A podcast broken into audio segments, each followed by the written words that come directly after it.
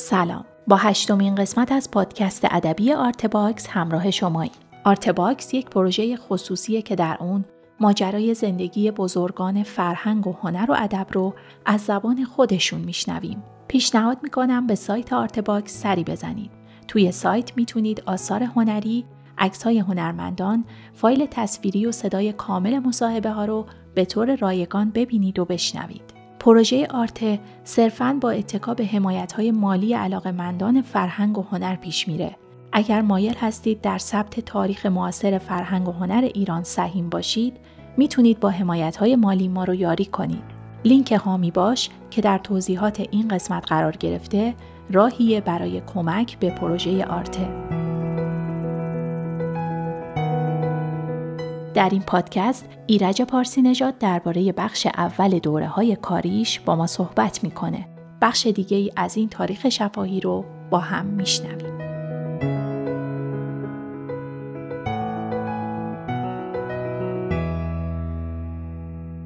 اولین کار پژوهشی من همکاری هایی که داشتم با مثلا استادا مثل دکتر خانلری و دکتر معین و اینا اون کارای به اصطلاح دوران دانشجویی بود و فعالیت های بعدها که به صورت جدیتر وارد حوزه آکادمیک شدم آمدم.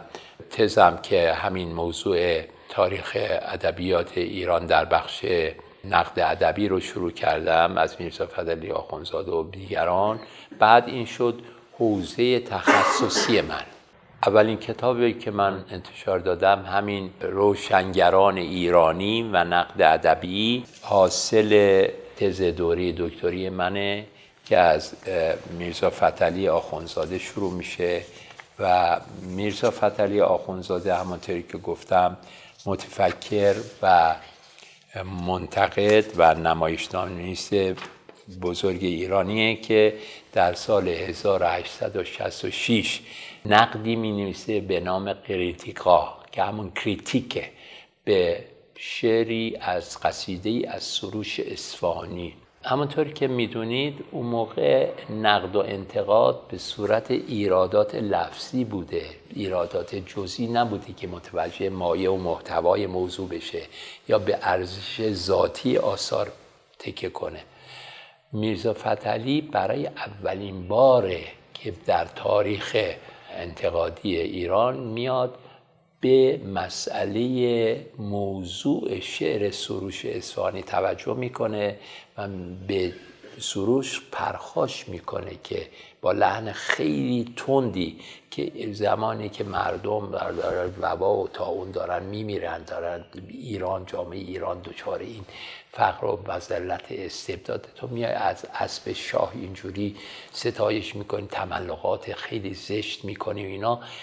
این لحن و این روی کرد خیلی در تاریخ انتقادی ایران تازگی داشته. به همین دلیل سندی که به جا مونده قریتقا اولین سندی است در تاریخ انتقاد من آمدم به طور کلی این وشه از نقد و نقادی رو در یک گستره وسیعتر منظره وسیعتری بررسی کردم و این رو حاصل عقل انتقادی دونستم.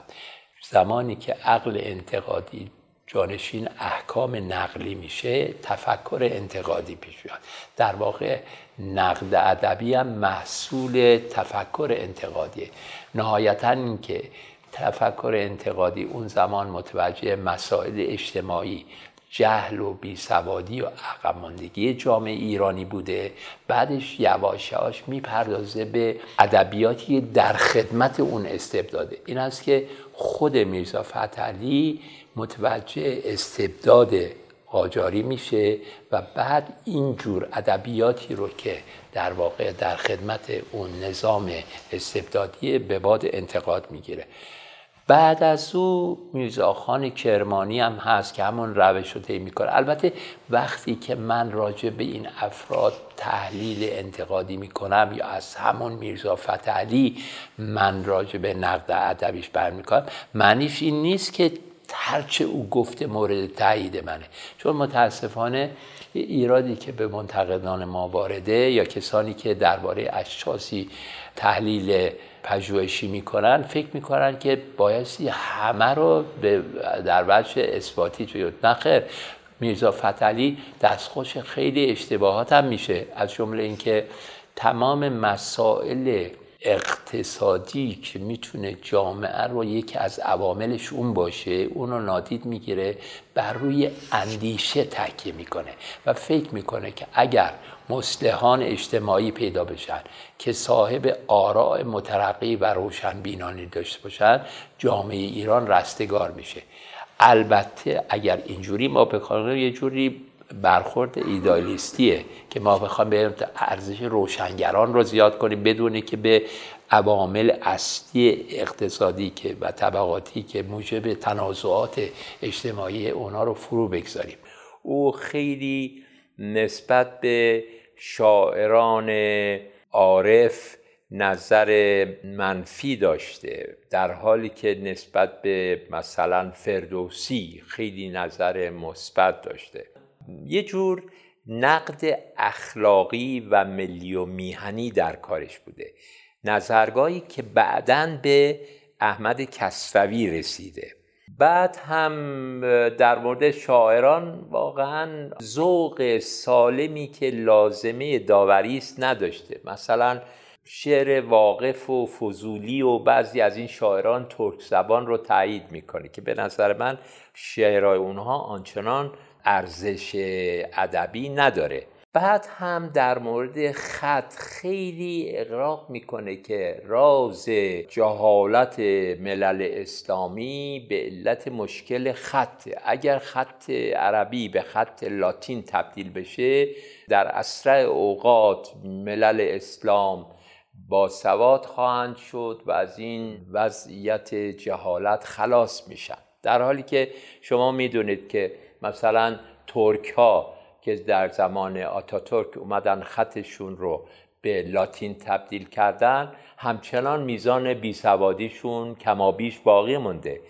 مردم ترکیه میراث ادبی ما رو نداشتند که بتونن فوری اونها رو به خط لاتین برگردن. اگر که ما خطمون رو از خط عربی به خط لاتین تبدیل می‌کردیم بسیاری از آثار بزرگ ادیبان و نویسندگان کلاسیک ما مقفول میموند و اون کاری بود که بایستی دوباره اونها رو ما تبدیل به خط جدید لاتین لازم هم نبود. قرض هم این است که از این نوع تعصبات و از این نوع مشکلات داشته. ملوز از نظر پیشروی و پیشقدمی میرزا فتلی آخونزاده نه تنها در نقد ادبی که در نمایشنامه نویسی به قول فریدون آدمیت در آسیا در تجدد فکری به عنوان مصلح اجتماعی در مسائل دیگری مثل پیشروی در آزادی خواهی به علت این تأثیری که روی افرادی مثل میرزا ملکم خان، میرزا یوسف خان مستشار و دوله و دیگر دیگران گذاشته و همه اونا طالبوف، زین العابدین مراقی همه میرزا فتحعلی رو به عنوان پیشرو خودشون میشناختن و روی ذهن و زمیر اونا خیلی اثر داشته. به این دلیل واقعا مرد جلیل القدری بوده که کشف این بزرگوار رو ما مرهون فریدون آدمیت می‌دونیم.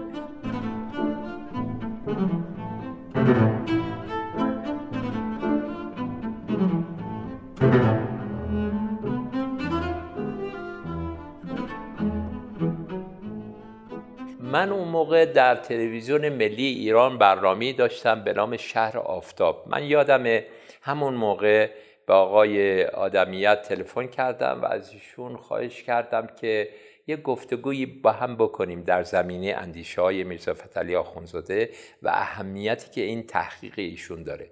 ایشون با دلشکستگی گفت شما خبر ندارید که این کتاب رو جمع کردن و خمیر کردن. گفتم چطور ممکنه؟ این کتاب یک کتاب تحقیقیه. گفت نه آقای دکتر سید حسین نصر رفته پیش شاه و گفته که چه نشستید که اسلام از دست رفت. افکار الهادی از طریق این کتاب داره تسری پیدا می‌کنه. شاه هم گویا گفته بوده که من نمی‌دونم به مسئول دفترش دستور داده که رسیدگی بشه و اگر اینجوریه کتاب جمع بشه. کتاب به سرعت جمع شد. ولی بعدها البته خب کتاب به صورت مخفی و به صورت جلسفید به اصطلاح اون زمان توضیح شد. گفتم که خب شما بعدش چه کار خواهید کرد؟ گفت که کارهایی که خواهم کرد میرزا آخان کرمانیه و طالبوف تبریزی زین العابدین مراقعیه و کسانی که در واقع ادامه کار فکری و فرهنگی آخونزاده رو گرفتن و این کار رو کرد آدمیت. به گمان من آدمیت مورخ بینظیری بود در تاریخ معاصر ما و مقوله تاریخ نویسی که به علت انضباط فکری و تسلطی که بر منابع داشت و قوه اجتهادی که در گفته ها و صحت ارزش گفته ها داشت بینظیر بود.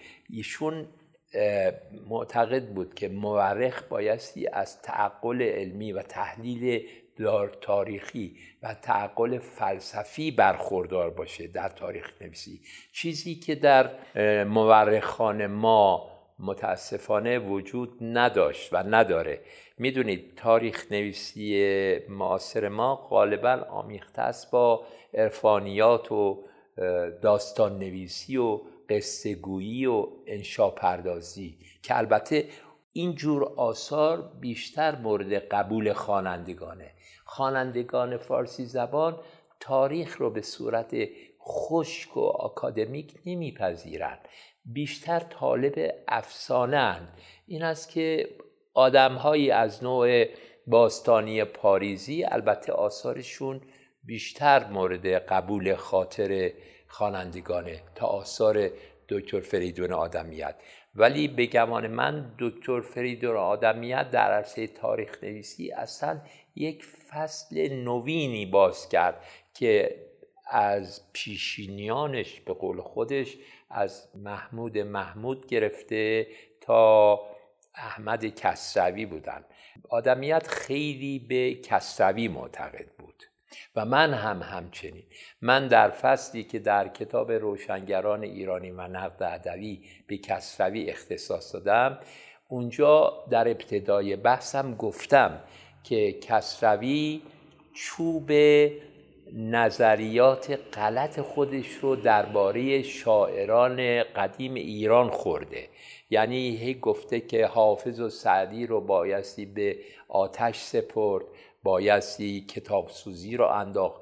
اینجور آثار موجب انحطاط فکری میشه موجب ترویج خرافه میشه.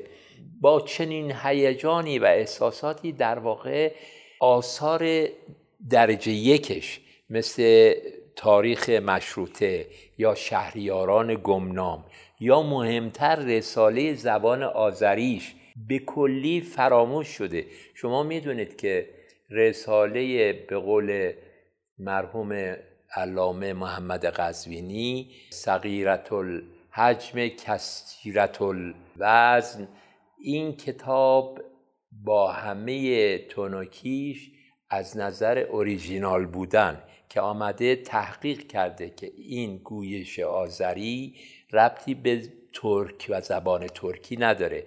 این کاملا ریشه زبان ایرانی داشته و از زبانهای ایرانیه و تحقیق کرده در این مورد. چون می‌دونید کسروی ضمنا در وزارت عدلیه هم کار می‌کرده و خیلی آدمی ادالتجو و ادالت خواهی بوده. یعنی مسئله عرفی کردن دادگاه های شرعی رو که در زمان داور شروع شد با همت کسروی بود که این رو اجرایی کردند. کسروی چون خودش مجتهد بود و به علوم شرعی تسلط داشت به راحتی می‌رفت مثلا در زنجان و یه آخوندی که حاکم شرع زنجان بود او رو استنتاق می‌کرد و سوالات شرعی ازش می‌پرسید سوالات فقهی و, وقتی که می‌دید که این آخون بی سواده فوری خلش می‌کرد. یعنی از طرف داور چنین اجازه ای داشت. به این دلیل کسروی میگه که یک وقتی مرحوم داور اون موقع وزیر دادگستری بود آقای تیمورتاش که از سفر فرنگ آمده بود منو به دربار خواست.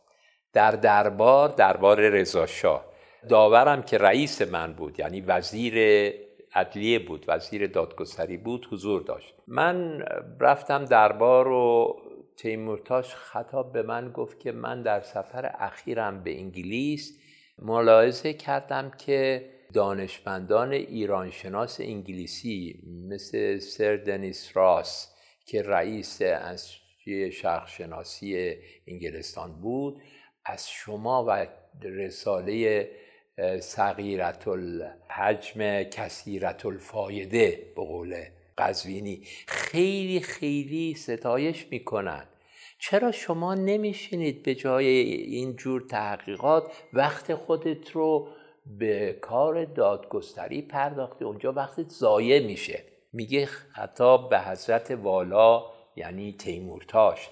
عرض کردم که حضرت والا من در اوقات فراغتم. این کارهای تحقیقاتی می‌کنم. ضمنا من سر آن دارم که این گردن ستبرانی که بر حقوق مردم ایران چنگ انداختن اینها رو به پای میز دادگاه بکشونم. بدون یک غیرت ملی داشته کسروی.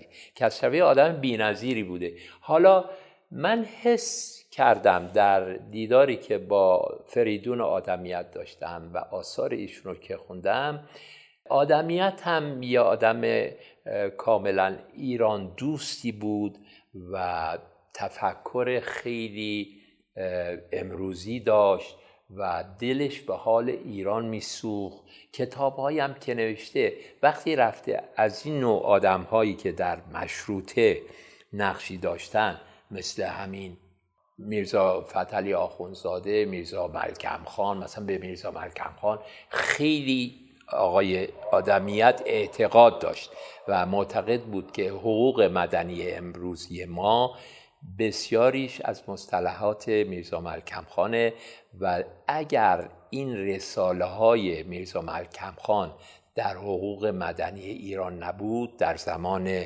ناصری. به هیچ وجه زمین ساز حقوق مدنی امروز ما نمی‌شد. به هر حال در این زمینه از یاد نبریم که فرید آدمیت پسر میرزا عباس خلی خان آدمیت بوده که ایشون هم از رجال تجددخواه دوره نسل قبل از خودش بوده و بسیاری از رسالاتی که اونها داشتن در اختیار خود فریدون آدمیت قرار گرفته بوده. به حال به گمان من آدم ای بود.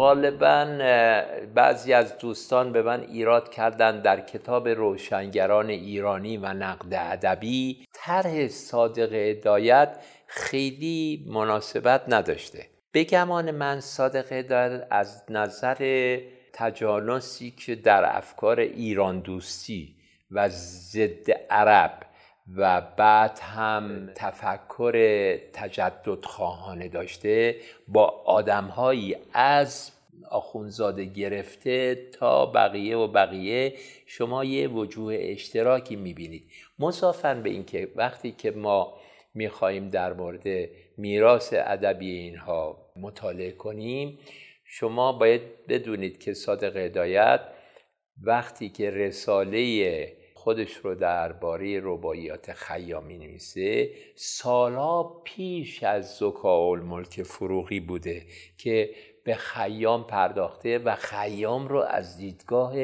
یک متفکر مادی که به صلاح هدونیست بوده اقتنام فرصت می‌کرده خوشباش بوده چنین و چنان. با دیدگاه کاملا مدرن بررسی کرده. اون موقع که جوان 23 سالی بوده و رباعیاتی رو از خیام پیدا کرده که با اون اندیشه فکری و فلسفیش میخونده.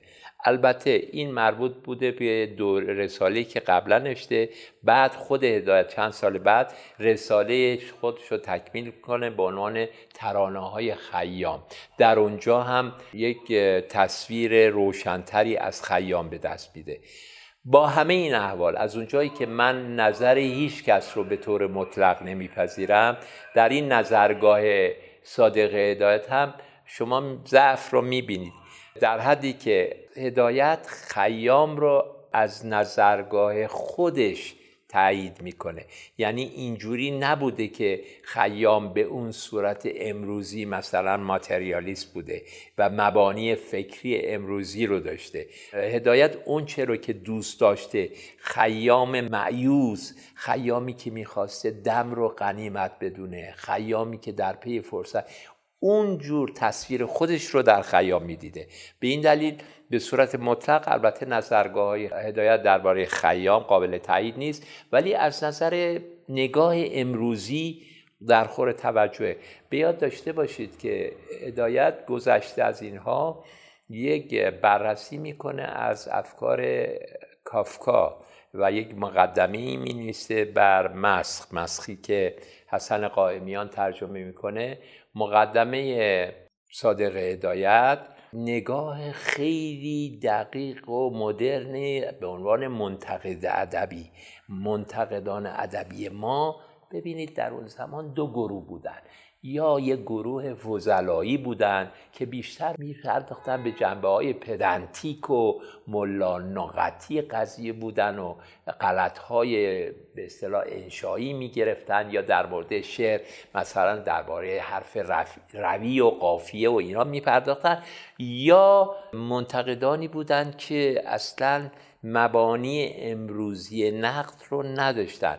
هدایت به دلیل اینکه خب به زبان فرانسه تسلط داشته و رمان‌های امروزی رو میخونده مثلا یولیسیس جوش و کتاب‌های پروست و اینها تونسته بوده که با ادبیات مدرن جهان غرب آشنا بشه و طبعا با معیارهای نقد قدیم. علاوه بر این خب هدایت به آثار کلاسیک قدیم ایران مثل ویسورامین هم علاقه داشته به آثار نظامی هم علاقه داشته.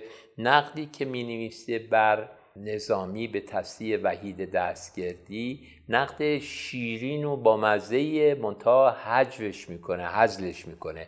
منظورم این است که من تمام آثار هدایت رو در مقوله نقد ادبی با دقت گردآوری کردم و در فصلی از کتاب روشنگران ایرانی و نقد ادبی گنجوندم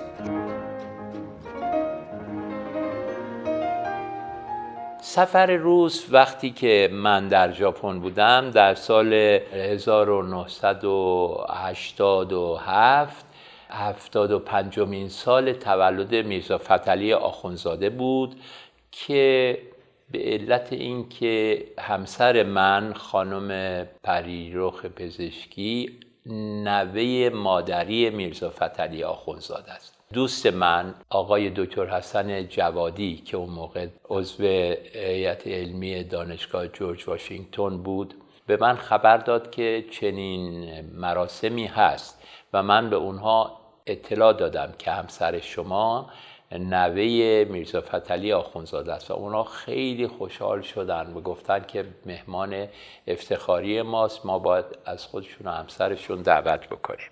این بود که به صورت رسمی در اکتبر 1988 من و زنم آزم مسکو شدیم. در مسکو گروهی بودند از طرف سندیکای نویسندگان شوروی. آمده بودند به استقبال. ناگفته نماند که اون سال سالهایی بود که اون جنبش های آزادی خواهی زمان گورباچف شروع شده بود و اون مسئله گلاسنوست که فضای باز سیاسی کم کم داشت گسترش پیدا می‌کرد. دهنبندها کم و بیش برداشته شده بود. جوانهای دانشگاهی و دانشجو شروع کرده بودن به اعتراض کردن و حرف زدن و و برای ما خیلی جالب بود. به طوری که ما رو می بردن به شرکت های کوپراتیو شرکت های تعاونی که بایستی خاروبار و میوه ها و اینا در دست خلق شوروی قرار بگیره. دیدیم که بیشتر این پیرزن های روسی گرده کلم های پوسیده جمع شده بودن. صابون مثلا صابون صابون رخشوی ما اونجا بود در بساط. خیلی واقعا ما با چهره دیگری از شوروی مواجه شدیم. به طوری که من گفتم که چرا واقعا شاه این دوستان چپ ما رو این امکان رو نمی‌داد که سفری به این سرزمین برادر بکنن و ببینن که رهاورد سوسیالیست استالینیستی چی بوده. ولی به هر حال ما رفته بودیم برای مراسم بزرگداشت میرزا فتحعلی آخونزاده. مسکو برای ما یک پلی بود که باید گذر می‌کردیم به باکو. در باکو اونجا از ما انجمن دوستی آذربایجان خیلی استقبال کردن مثلا برای زن من که خیلی اینا یادگار متفکر بزرگ آذربایجان بود و اونا می‌دونید آخونزاده رو از خودشون می‌دونن کما که نظامی رو از خودشون می‌دونن و حالا اینکه آخونزاده خودش میگه که من از پارسیانم فلان اون رسالی که خیلی به ایرانی بودن خودش تاکید کنه آثارش همه بره شما می‌دونید که آخونزاده متفکر و مسلح اجتماعی و طراح الفبای لاتین پیشنهادنده این و بنیانگذار نمایشنامه نویسی در آسیا بوده. به طوری که اون کتاب تمثیلاتش رو که ترجمه شده به واسه میرزا جعفر قرچداغی از ترکی به فارسی در آمده البته بعدها میرزا آقا تبریزی نمایشنامه های دیگر نوشته که از اصل فارسیه. ولی در واقع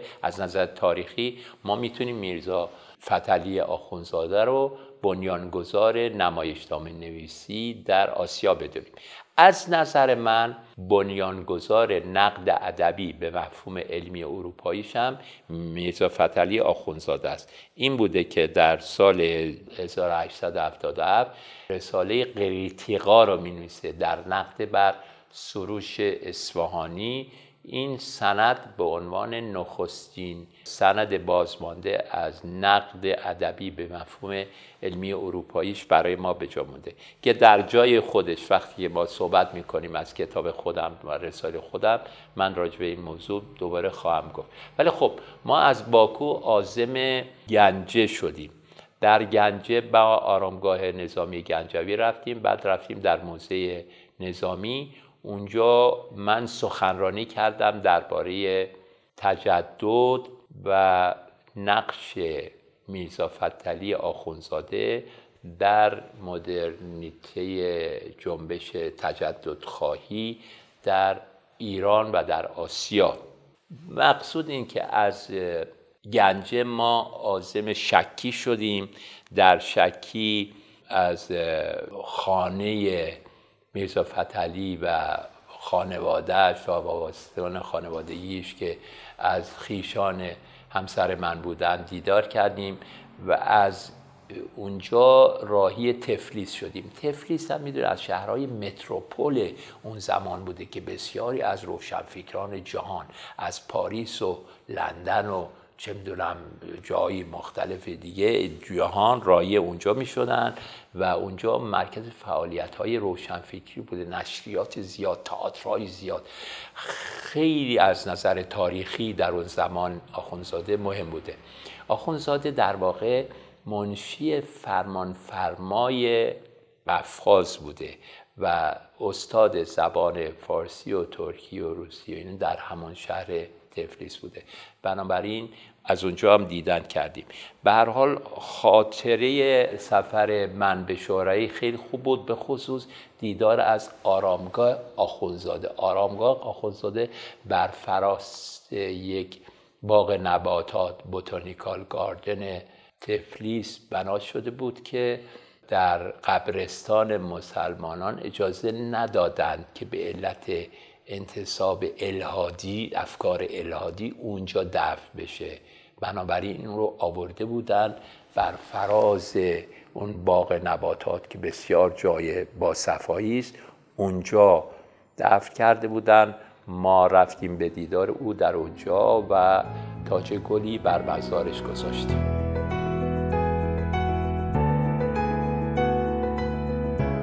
ممنون از توجهتون اون چه که شنیدیم قسمت پنجم مصاحبه تصویری با ایرج پارسی نژاد در سایت آرته بود.